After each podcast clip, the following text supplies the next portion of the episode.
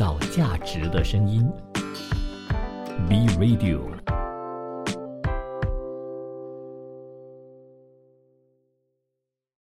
国际局势、财经重点、商业议题，深入浅出，全面探讨国际经济一二三。十月二十五号星期一，欢迎收听国际经济一二三。你好，我是晋川。你好，我是依林。那最近呢，其实香港那边有一项调查，就发现说，当地市面上有六十款的饼干样本，包括了苏打饼啦、威化饼、夹心饼等等，经过检测之后发现啊，超过百分之七十五呢是含有在加工过程当中所产生的污染物，包括了基因致癌物，也就是丙烯酰胺，还有呢环氧丙醇呢。被发现含致癌物的饼干还包括了五款马来西亚的产品，那分别是合成乒乓焦焦饼啊，还有的丽脆乳酪味夹心饼干，还有这个 Jacobs 原味的奶油饼干，百分之九十三小麦谷物，奥利奥原味迷你饼干，以及朱丽斯雷蒙德柠檬味的夹心饼。那联合国的粮食以及农业组织呢，以及世界卫生组织的报告都说啊，长期摄入过量的环氧丙醇呢，含有神经毒性啊。抑制这个生育能力，还有这个肾毒性啊。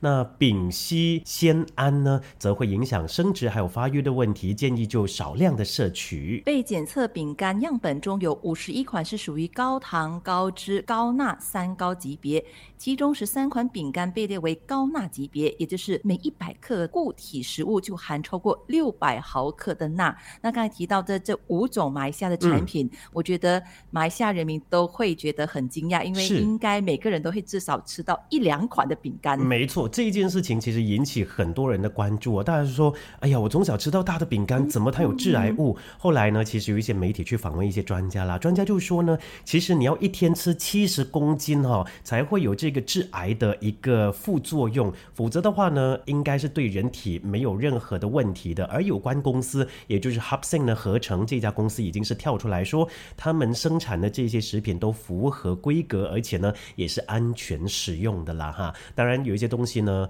呃，不管是吃的、喝的还是什么，呃，物极必反。如果你过量的话，肯定会对我们的身体带来一些副作用的啦。聆听世界的声音，观察全球的变化，世界七十二小时。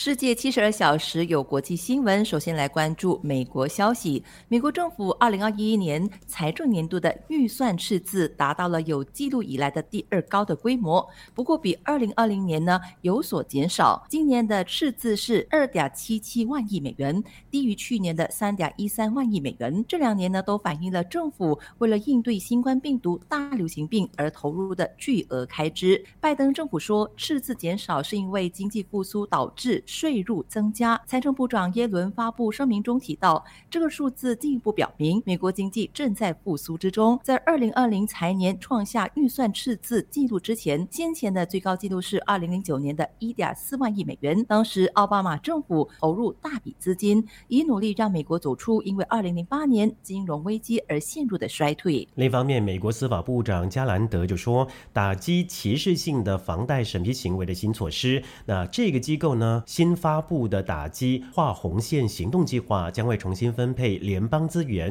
用于调查在公平借贷方面引起的关注。而这项行动计划将利用呢这个司法部目前依据公平住房法还有这个平等信贷机会法而拥有的权威，防止债权人基于种族、宗教、年龄和性别而实行歧视。画红线指的就是基于种族和原籍国而拒绝向社区和个人提供信贷以及按揭贷款的服务。加兰德形容说啊，这项行动计划是在司法部的历史上呢，为打击划红线行为而采取的触及范围最为深远的努力。美国司法部将与美国消费者金融保护局以及美国货币审计长办公室合作，打击非法行为，向法庭提交涉及公平借贷问题的案件，并且负责检控。加兰德说，借贷歧视违反了美国的经济体制最根本的因许。当人们只是因为自己的种族或者是原籍国而被拒绝信贷时，他们分享美国繁荣的能力就被彻底的废除了。在英国方面，上任不久的英国外相特拉斯指出，在关键基建上不能依赖高风险的供应商，而要确保英国跟可以信赖的伙伴合作。他的言论显示了，即使英国不会将中国投资拒于门外，但是中方只能在非战略领域投资。特拉斯指出，英方不可以在包括核电厂和五 G 网络的关键基础建设上过于依赖中国，而应该寻求与思维接近的伙伴共同建设。特拉斯接受英国《每日电讯报》访问，就指出，中国是英国的重要伙伴、贸易伙伴，但是重要的是关系呢不能变得过于依赖。中国国营的中国广核集团 （CGN） 参与在英国东部的塞兹维尔西呃这个核电项目，占股呢百分之二十，其余的股份是由法国电力公司 EDF 持有。特拉斯也说，英国要把供应变得更加多元化。他又指出，英国不能在五 G 网络建设上依赖中国。基于安全理由，中国通讯公司华为之前被禁止参与英国的新网络建设，使到英国呢只能依赖另外两家公司，有很大的可能使到建设延迟。那在这方面，不依赖高风险的供应商呢是非常重要的。在几天前，英国首相约翰逊说，他并不恐惧中国，不会将中国的投资拒于门外，欢迎中国在非战略领域投资，但他没有明言非战略领域的界限。英国人权组织香港监察创办人罗杰斯对美国之音说，特拉斯的言论有强调推动民主和人权英国政策一部分。他说，特拉斯设定一条更谨慎的线，即使英国必须跟中国贸易，但是英国要小心，不要让中国投资在战略上重要的产业，不要依赖中国，同时把供应链变得更多元化。此外，中国外长王毅星期五警告特拉斯，指英国要小心慎重的，他与美国以及澳洲的新军事同盟。那这个同盟呢，将会向澳洲提供制造核潜艇的技术。王毅和特拉斯通电话说，新军事同盟呢将引发军备竞赛，挑动大国的对对抗，那破坏地区和平与稳定。中方反对这个协议，敦促英方从维护核不扩散体系出发，慎重的处理，三思而后行啊。根据中方发出的新闻稿，特拉斯表示，英中两国作为联合国安理会的常任理事国，保持定期沟通十分重要。那双方应该加强高层交往以及战略沟通，加深相互了解，还有深化各领域务实合作，推动两国关系向前发展。我觉得有些时候呢，他们呃国与国之间的关系还是真的很奥妙，以及很难去懂得他们怎么处理。一方面又要中国的投资，一方面呢又不要他干预太多，或者说让自己的国家依赖太多啊，这个我们真的不太明白了哈。我们来换一个焦点哦，这也是说到国家跟国家之间的关系哈。由于欧美等等十个国家的大使联名上书，要求土耳其释放遭到关押的慈善家卡瓦拉，那土耳其的总统埃尔多安就下令土耳其的外交部呢驱逐这些国家的大使，同时将他们列入国家的不受欢迎人物名单里头。根据 BBC 报道指出，事件呢是起源啊，起因呢是源自于土耳其六十四岁的慈善家卡瓦拉，他被指控在二零一三年就资助了土耳其境内各地的示威抗议，以及涉嫌在二零一六年参与一场未遂的政变。而即便呢，卡瓦拉本人一直在否认这些指控，但他还是在二零一七年就被土耳其当局逮捕，并且扣押到目前。那虽然他曾经在二零二零年获释，但他几乎在出狱的同时再度遭到土耳其当局逮捕。为此，美国、德国、丹麦、芬兰、法国、荷兰、瑞典、加拿大、挪威以及纽西兰大使就在十八号发表联合声明，要求土耳其当局公正的迅速审理卡瓦拉案件，同时尽快释放他。欧洲主要人权监督单位欧洲委员会也对土耳其当局发出最后警告，要求土耳其当局啊依照欧洲人权法院的裁决释放卡瓦拉。联合声明出炉之后，后土耳其外交部曾经在十九号就召见这些大使，并且当面抗议他们对卡瓦拉案呢不负责任的联合声明。土耳其总统埃尔多安则在二十三号发表声明，下令外交部宣布这十位大使呢作为这个不受欢迎的人，还说各国使节如果想待在土耳其，就要了解土耳其，否则就离开土耳其。由于遭点名驱逐的十个国家的大使当中，有七个是土耳其的北大西洋公约组织 NATO 的联邦。方的大使。那到时候呢，如果真的驱逐这些大使，将会是埃尔多安掌权十九年以来与欧美国家最严重的外交冲突。那我们再来看土耳其方面的消息，一个国际监察机构因为土耳其未能阻止洗钱以及恐怖主义融资活动，将该国列入一份需要受到特别啊规管监察的国家名单里头。分析人士说，这将使得本来就摇摇欲坠的土耳其经济受到进一步的打击。反洗钱金融行动特别工作组 （FATF） 此举的意味着呢，把土耳其还有津巴布韦、海地、叙利亚等另外二十三个国家归为一类。该机构就认定呢，这些国家打击洗钱、恐怖主义融资与扩散融资的制度存在战略的缺陷。那分析人士还说，FATF 呢将土耳其列入上述的名单，对长期担任该国总统的埃尔多安来说构成政治冲击。创造价值的声音，B Radio。继续回到世界七十二小时，那经济发达到一定程度之后，生育率反而会随之提高啊。那怎么说呢？上世纪七十年代，北欧可以称得上是全世界的生育洼地哈。呃，生育率呢最低的芬兰生育率呢只有一点四九，那丹麦一点三九，眼看呢要到亡国灭种的关头了。就在最低点徘徊了将近十年之后，一九八零年开始，北欧的生育率也出现了显著的回升，而全世界其他地区的生育率呢则开始。使了无止境的下跌。一九九四年，北欧最低总和生育率呢继续的突破一点八，而当时中国已经是飞速跌至一点七四，这也是有数据以来北欧这个极寒之地啊第一次在总和生育率上呢超过了中国。在人口研究领域，一般认为，当总和生育率低于一点六以后，文化呢就会出现根本性的变化，之后生育率呢将会无法出现持续的上涨。不过，北欧四国却是例外的，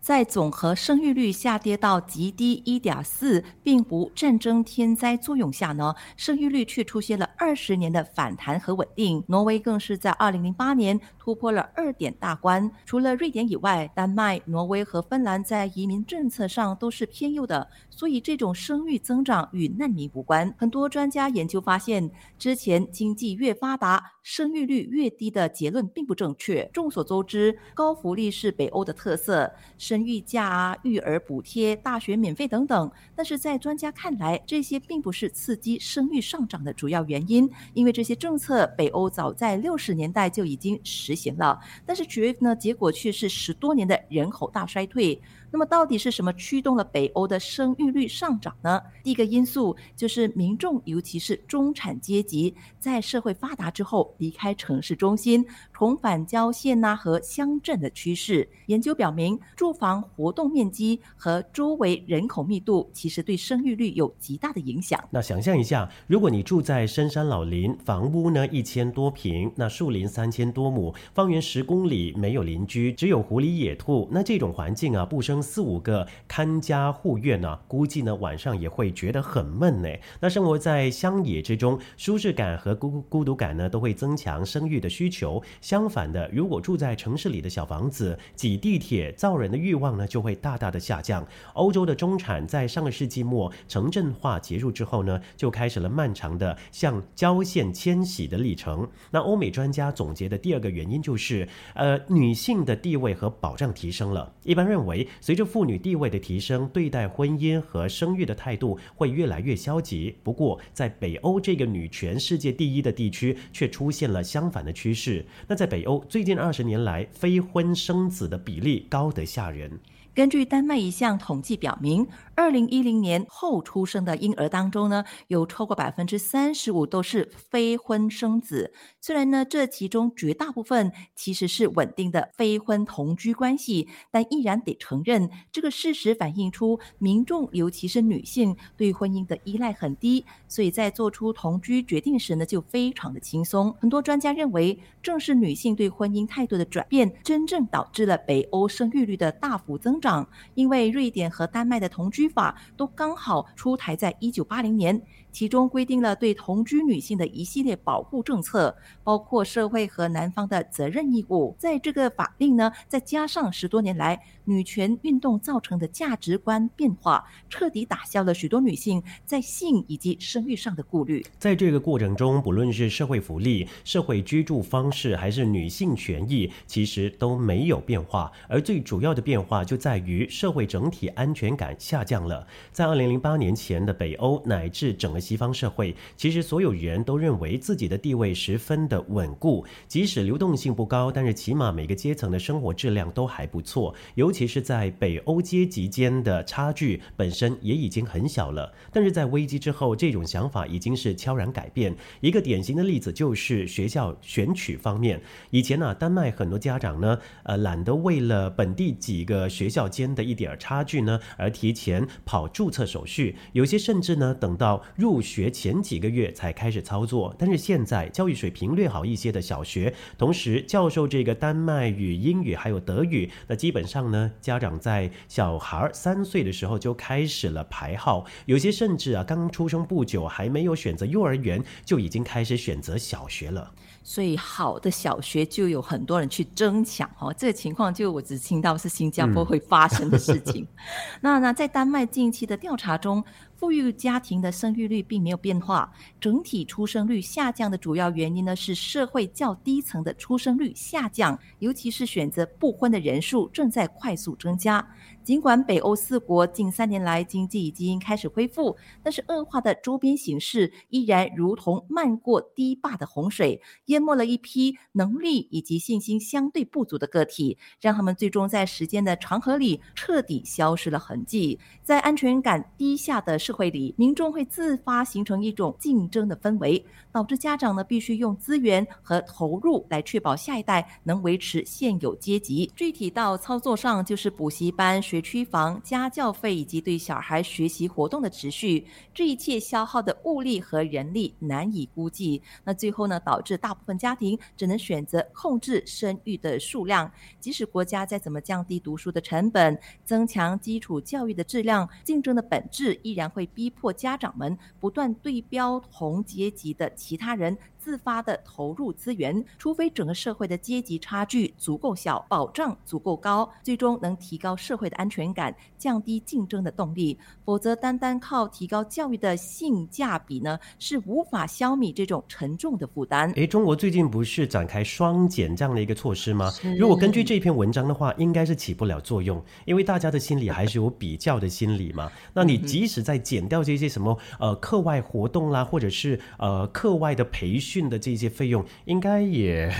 呃于事无补哈，感觉上，所以呢，总结北欧生育率回升的原因呢，福利可能只是一小部分，去城镇化、极度的发达的男女平等关系，以及整体低风险性的社会，才是确保生育率的根本原因。那我个人反而是觉得哦，发展中国家的生育率呢，还是会比较低一些，因为大家都忙着挣钱嘛，而且更加没有安全感，会觉得哎，未来会是一个怎么样的情况？没错，因为之前。我有看过一个，好像是得过诺贝尔经济学奖的一些研究。其实贫穷的国家反而生育率真的会提高。是是。当然他们是有综合，真的是研究了很多年。那当然就是时间呢，还有其中一个观点，我觉得还蛮奇怪。他们觉得穷人呢的想法是认为，我生越多孩子，我未来的保障会越大。哦。就说可能我碰一下运气，我其中一个孩子会有不错的一个发展，能够出人头地哈。那我们还是再来看一下哈，欧洲。方面的新闻，西班牙政府呢最近宣布了一项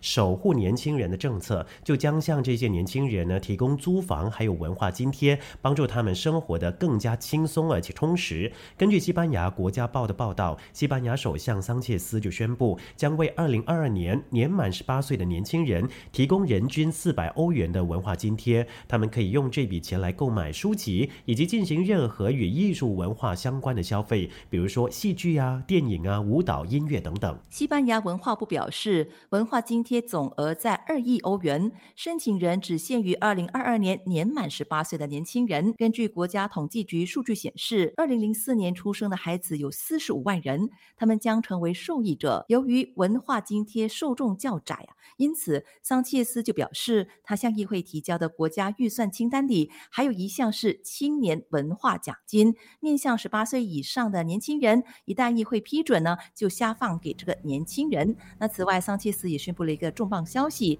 将为年收入低于二万三千七百五十欧元的十八到三十五岁的年轻人提供房租补贴。这份补贴的金额是每个月二百五十欧元哦。那这两项政策呢，是西班牙政府对新一代年轻人支持。桑切斯希望用租金以及文化来拉近年轻人的距离，也要援助国家的产业。数据表明，十八岁到二十五岁的年轻人在音乐会、博物馆以及电影院上面的花销啊最大，也是这个年龄段的群体呢购买了最多的书籍。不过，这一项备受称赞的政策呢，也引起了一个小争议，那就是斗牛算不算是文文化活动呢？在文化部的暂定清单里头，观看斗牛比赛可以使用津贴。文化部认为啊，现行法律里头将斗牛归类为文化遗产，因此呢可以使用。但是斗牛这项活动一直因为过于啊这个过程呢残忍而饱受争议。在经过了民间激烈讨论之后，文化部的最新表态转为不排除删除的可能性。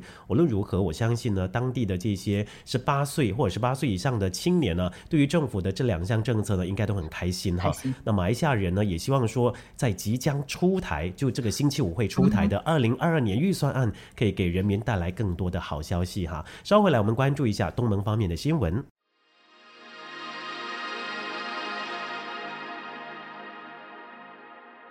造价值的声音，B Radio。世界七十二小时的东盟新闻，首先锁定马来西亚。那疫情呢，不但是把马来西亚的网购平台推了一把，也让这个食物外送平台呢火爆起来。不过最近呢，就有餐厅业者表示，销售额八千令吉，却被送餐平台收取一万令吉的费用还有佣金，反而自己要倒贴二千令吉。那许多的餐厅啊，因为送餐平台收取的费用过高，就申诉说每个月呢不止没赚钱，还得亏本啊，因此放话说不干了。那是。因为一名啊名叫 Ivan Wong 的餐厅老板呢，在脸书就发帖子，就分享了七十多张的截图，几乎都是店家跟这个送餐平台道别的帖子。他也宣布，这个店家们呢将会展开全国性的示威，终止合作，以杯格这家送餐平台。他还坦言说，店家被迫涨价是真的。他透露，店家被抽过高的佣金，还有许多隐藏的收费。那店家涨价只是要抵消送餐平台的成本，没有商家会想要。调高价格而失去常客的，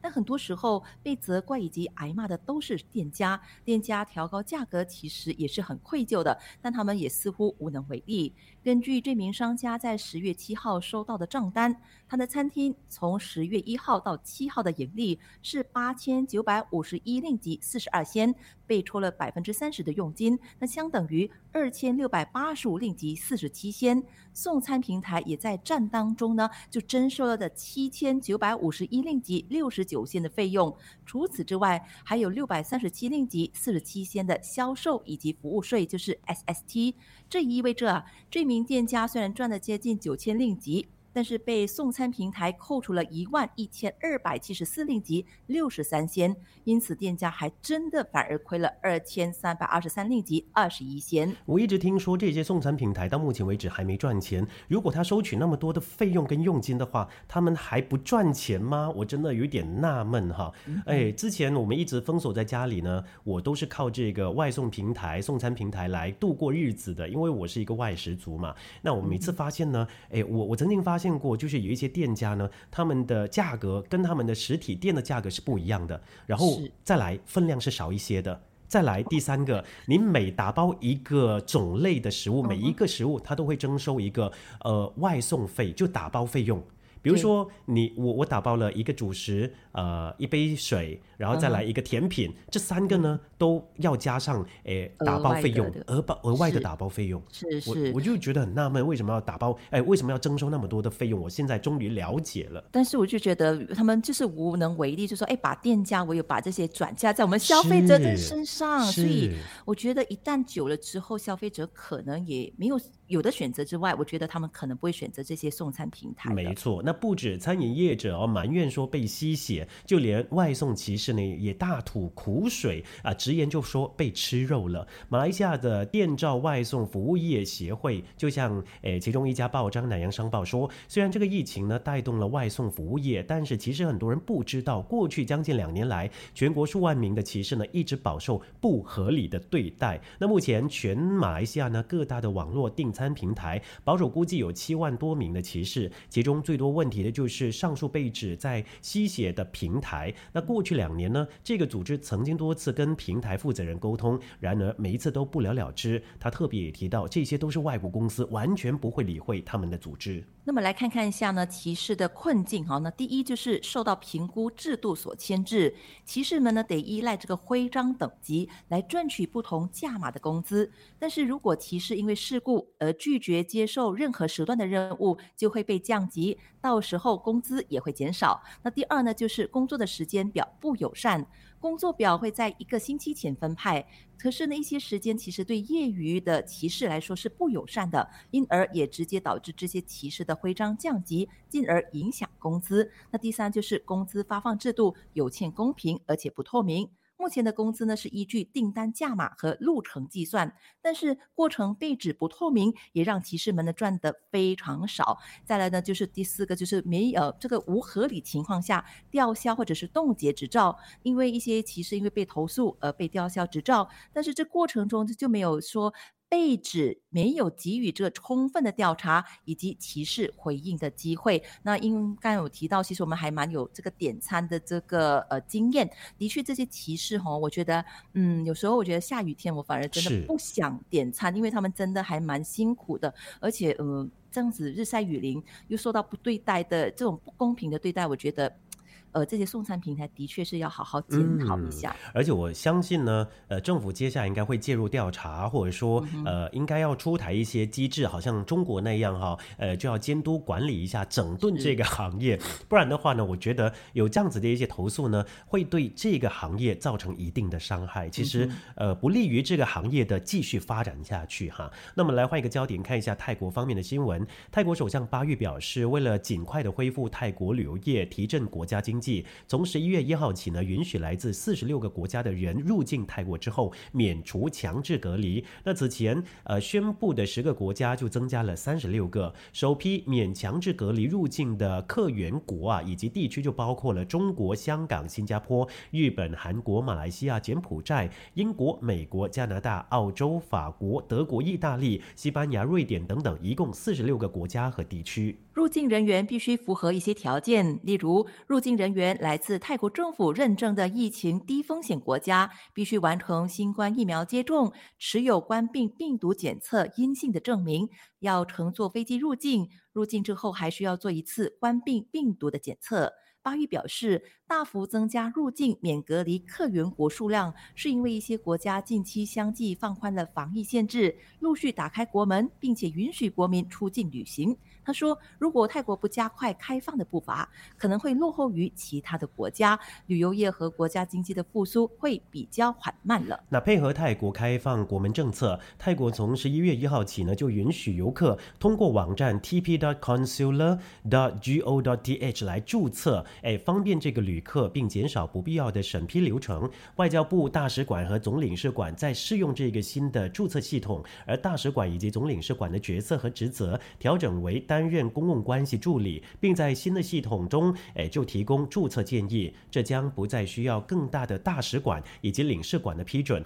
自二零二零年初以来，世界各国的使馆、使领馆呢，通过在线入境证书系统，已经帮助超过四百七十万泰国人以及外国人进入泰国。另外，泰国机场管理公司 AOT 透露，十一月一号打开国门迎客，预估每天入境的外国游客不到四十万人次。泰国机场管理公司总裁尼迪奈表示，外国游客到泰国的人数可能不会像过去那样引人注目。如果每一天有二到三万人，认为是可以接受的。无论如何，航空业沉寂了一段时间，恢复飞行需要更多的支持。认为航空业依然会面临着风险，希望政府能更多的照顾这些航空公司。航空业恢复正常大约需要两年的时间呢，机场利用率就达到百分之五十才会产生收入，因此造成的损失难以评估。因为不知道有多少家的航空公司能在新冠肺炎疫情危机之后。恢复服务，这导致复苏的趋势可能会是平方根史。那每一个领域呢，都需要政府的资助嘛。那越南呢，也出台了对受到新冠肺炎疫情影响的企业和居民扶持措施的四零六号决定。二零二二零二一年营业收入不超过二千亿月盾，以及二零二一年营业收入比二零一九年下降的纳税者，减征二零二一年企业所得税百分之三十，不适用于二零二一年。营业收入比二零一九年下降的二零二零到二零二一年纳税期成立、合并和分离的企业。那此外，呃，国会常委会呢还决定对由各省市人民委员会决定的二零二一年受疫情影响的县级地方生产经营的个人以及个体户免去二零二一年第三季度以及第四季度个人所得税、增值税和从呃生产经营活动中发生的其他税款，不适用于。从提供软件产品和服务、娱乐数字信息内容产品和服务、电子游戏、数字电影、数字图片、数字广告等等获得的收入和营业收入。从二零二一年十一月一号到二零二一年十二月三十一号，对货物和服务呢，就包括了运输、住宿、餐饮服务、旅行社、旅游路线营运与旅游路线推广与设计有关的服务等，减征增值税。对二零二零年亏损的企业和组织，就包括了附属单位和经营地点，免征二零二零年和二零二一年税债、土地使用费以及土地租金的滞纳金。国会常务委员会责成政府继续根据权限进行核查和开展措施，以支持受到新冠肺炎疫情严重影响的企业以及组织恢复生产经营活动。那这个决议自二零二一年十月十九号起生效。创造价值的声音，B Radio。